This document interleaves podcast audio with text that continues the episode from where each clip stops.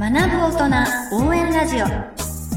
この番組は会員制勉強スペース勉強カフェがお送りいたします。Apple、Google Podcast、Spotify、Amazon Music Podcast、YouTube、スタンド FM で毎週金曜に配信しますのでぜひ登録してお楽しみください。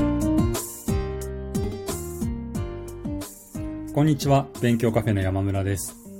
こんにちは。勉強継続コーチ、英語コーチの上村彩子です。学ぶ大人応援ラジオ、今回は第24回目の配信です。よろしくお願いいたします。はいよろしくお願いいたしますじゃあ今日も、ね、最初まずオープニングはということでまずはグッドニューなんか良かったこと、楽しかったこと新しく始めたこと何かあやさんありましたか？そうですね。まあ、大したことないんですけど、最初は、あの、ちょうど文化祭のシーズンということで、そうですよね今。はい。山村さんもね、はい、娘さんとこの間はい。行ってきたよっておっしゃってて、私も最近いくつか子供を連れて、あの、行ってきまして、はい楽しんでおります。うん。文化祭シーズンを。はい。で、今あの、小3の息子を連れて行くことが多いんですけど、はいはい。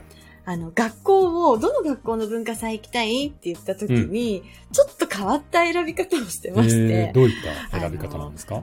はい。今ですね、息子のマイブームが折り紙なんですよ。折り紙。へえではいはい。はい。もう暇な時間はずっと折り紙を折ってるみたいな感じに今なってて、で、あの、本人は折り紙部がある中学校を、はいはいはいに見に行きたいと。折り紙部？の展示を見に行きたい。へえ初めて聞きました そんなんあるんですか？はい。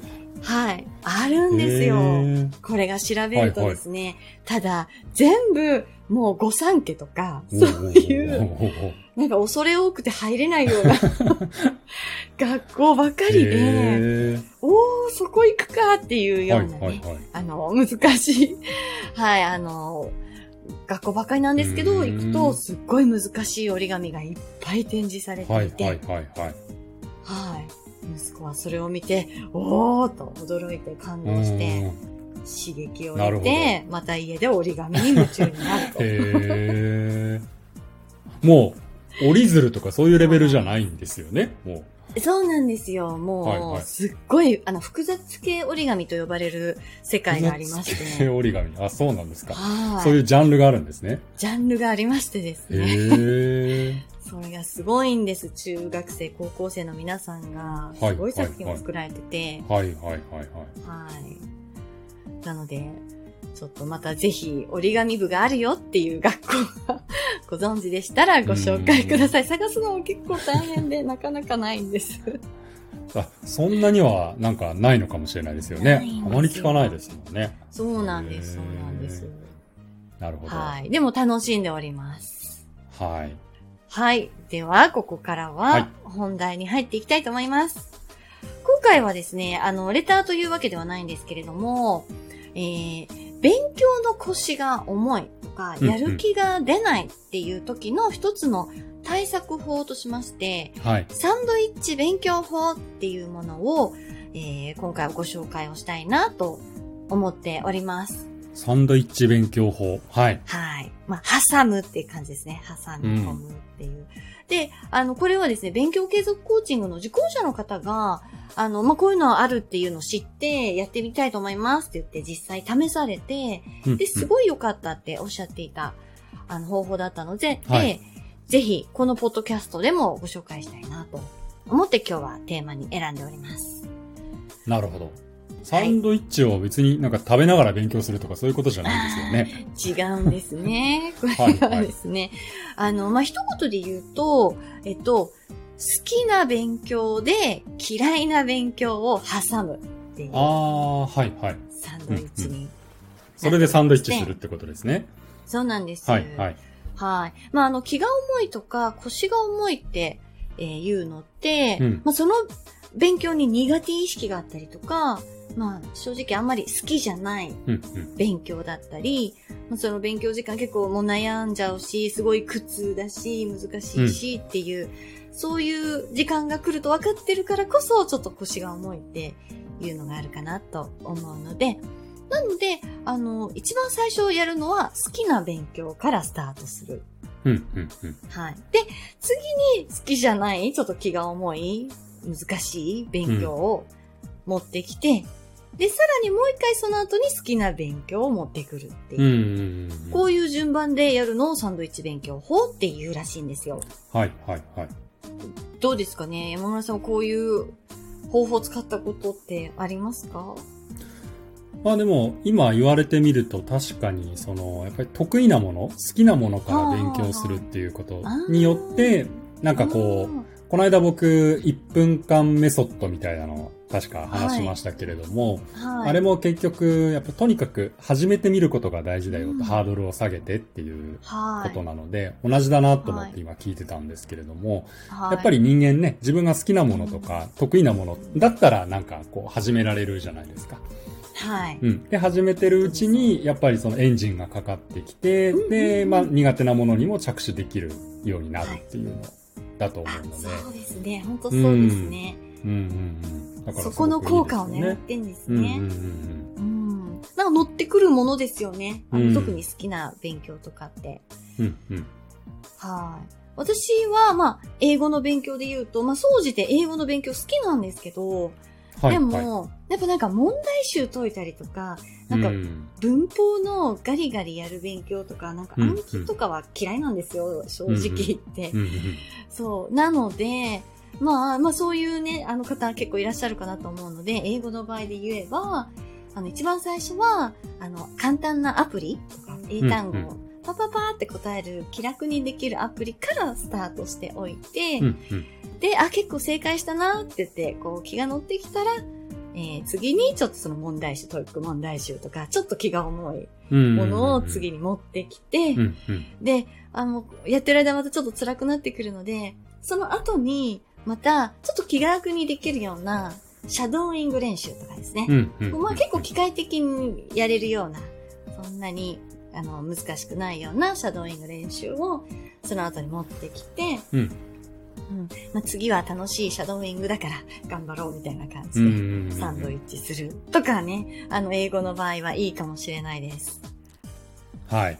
なるほど。はい。まあ受験生とかだと特にね、やっぱりその数学とか英語とか国語とかも全然ジャンルが違う科目があるので、確かに。当然やっぱりね、こう、得意不得意ってあるじゃないですか、その中で。あります、あります。うん。なので、このサンドイッチ勉強法、この考え方っていうのはすごくいいですよね。やっぱり得意な科目で、まずちょっとこう、なんか気持ちが乗ってきて、苦手なのに取り掛かるっていうのは、なんか、はいうん、言われてみればなんかやってたような気もするし、そういったこともう自然とやっているっていう方もいらっしゃるかもしれないですね。そうですね。うん。ねえ。はい。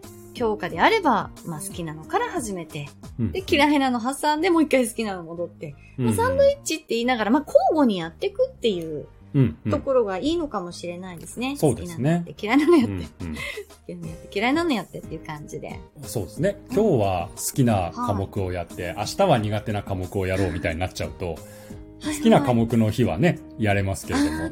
次の日になった時にもうリセットされて、今日はこの科目かってなかなか着手に、こうね、ねできなくなってってことはあり得るかもしれないんで、あ一日の中で交互にこう挟んでっていうのはいいのかもしれないですね。そうですね。それが良さそうです。日ごとではなく一日の中ではいサンドイッチするですね。はい。あと、あの、継続コーチングを受けられている方が、はい。あの、これも試されていたことだったんですけれど、うんまあその勉強内容の好き嫌いでサンドイッチするのではなくって、あの、環境を、まあ、良い環境、好きな環境環境。を、うんはい、あの、作って、それでサンドイッチするっていうのをされてた方もいらっしゃって、うんうん例えば、もう最初すごい、あの、気が重いから勉強を始めるときに、なんかちょっとしたご褒美的な飲み物と一緒に始めるとか、ああ、はいはい。はい。あとは、あの、ちょっと最初だけ BGM かけて、あの、気ぼ気持ちを、こう、乗らせるために BGM とともに最初勉強をスタートするとうんか、うんうん。そういう環境で少し、あの、ご褒美的なものでサンドイッチするっていうのをされてる。方もいらっしゃいました。はいはいはいはい。はい。確かに、ご褒美的なのは、なんかいいですよね。これを、ここまでやったら、なんかこの美味しい飲み物、自分の好きな飲み物が飲めるとかってあると、それに向けて頑張ろうという意識が働きますもんね。はい。そうですよね。もう食べ物とかも、うんあの、ちょっとしたチョコレートとかを用意しておいて、うんうん。これ頑張ったらチョコレートとかね、うんうん。するといいですよね。うんちょっとやりすぎちゃうとね、体重増えちゃったりして そっちがメインになっちゃうとね。そうそう。ほどほどのものをご褒美にするってはい。いうのはいいですよね。うん。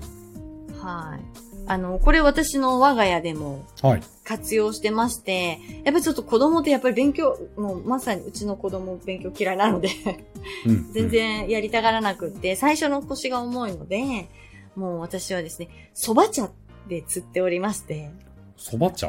蕎麦茶が好きなんですよ。そば茶がお好きなんですか？へえ。はい。渋いですすよね。でもすごい美味しくて、脱炭蕎麦茶の、あの、へあえ。の、お茶すごい美味しいんです。で、ちょっとスペシャル感があって、普通の緑茶とかう麦茶とかよりもちょっとスペシャル感があるので、うんうん。うん蕎麦茶入れるから一緒に勉強しようみたいな感じで、蕎麦茶で釣って、テーブルにおびき寄せて、で、でそれ飲みながら最初はですね、うんちょっと楽しく最初の方は勉強を始めて、で、だんだんやっぱり計算問題とか難しくなってくると、んもう怒り出すんですね、こうイライラしだして。はいはい。もう今にも投げ出しそうみたいうにん。なるんですけど、そこで、これ全部やったらグミ1個食べようよとか、うんうん。まあやっぱりちょっとちっちゃな、あの、ご褒美をちらつかせて、はい、あの、サンドイッチにするっていうのは、我が家でもやっていて、はい、効果があるなって思ってます。確かにあの、我が家でもそうですね。やっぱ子供の勉強ってなかなかねうん、こう、勉強させるのがすごく難しかったりするので、最初。うん結構やっぱり釣りますよね。なんか、僕の場合もよく、夏休みとかよくやってたのは、なんか30分勉強したら、30分ゲームしていいよ、みたいな。あ、はい。で、はいまあ、また勉強して、子供としてはゲームをやりたいがために勉強をこうやるみたいな、いうようなことっていうのは、まあやっぱり有効ですよね。うん。ほど。ゲームでサンドイッチしたということですね。はい。まあ、ど、どっちがメインなのか子供からしたらよくわかんないですけども。ゲームをやるのがメインになってるのかもしれないですけど、まあでも結果、勉強も進むっていうことになるから、いいでしょうね。それはそれで。そうですね。もう、その比重さえ間違えなければ、そのご褒美タイムばっかり長くなっちゃったら、あ、ちょっと比重を考えなきゃなってなりますけどね。はい、はい、はい。いいですね。このサンドイッチ勉強法ってすごくわかりやすいし。うん。やっぱりその、今お話聞いてて、やっぱメリットとしては、やっぱりそのメリハリを効かせるってことなんですかね。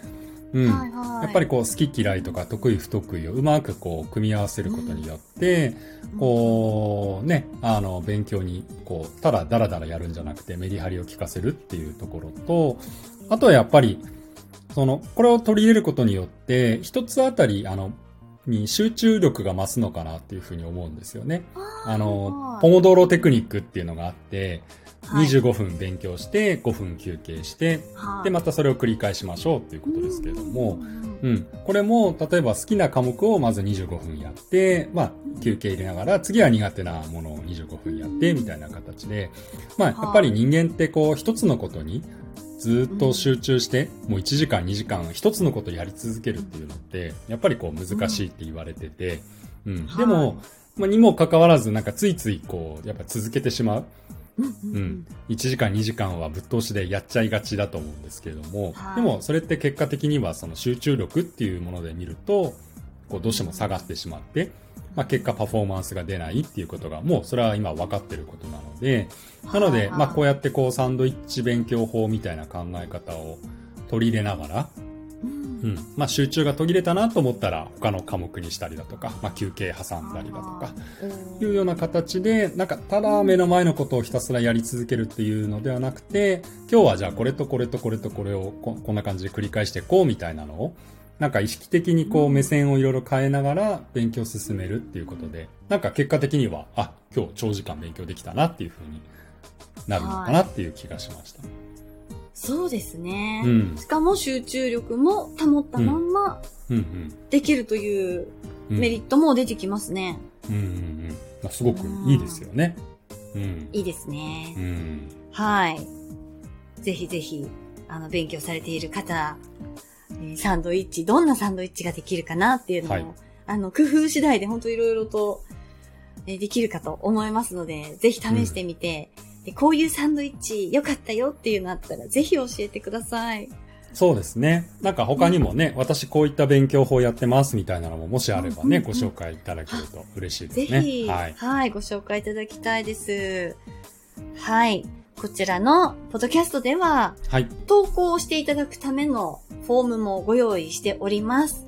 えー概要欄のフォームから、まあ、そういった皆様の学習方法の体験談ですとか、まあ、はあとはうまくいってない、こういうところはどうやってクリアしたらいいんだろうっていうようなお悩みもですね、えー、どしどしお寄せいただけましたら幸いです。はい。はい。では今回は気が乗らない時のサンドイッチ勉強法について配信してまいりました。少しでも参考にしていただけましたら幸いです。はい。はい。ではまた来週お会いしましょう。はい。ありがとうございましたあ。りがとうございます。最後までお聞きくださりありがとうございました。勉強カフェや勉強継続コーチング、朝活サポートサービス、IT パスポート講座、サブスク型英語コーチングなど、私どものサービス詳細につきましては、ぜひ概要欄をご覧ください。ではまた次回お会いしましょう。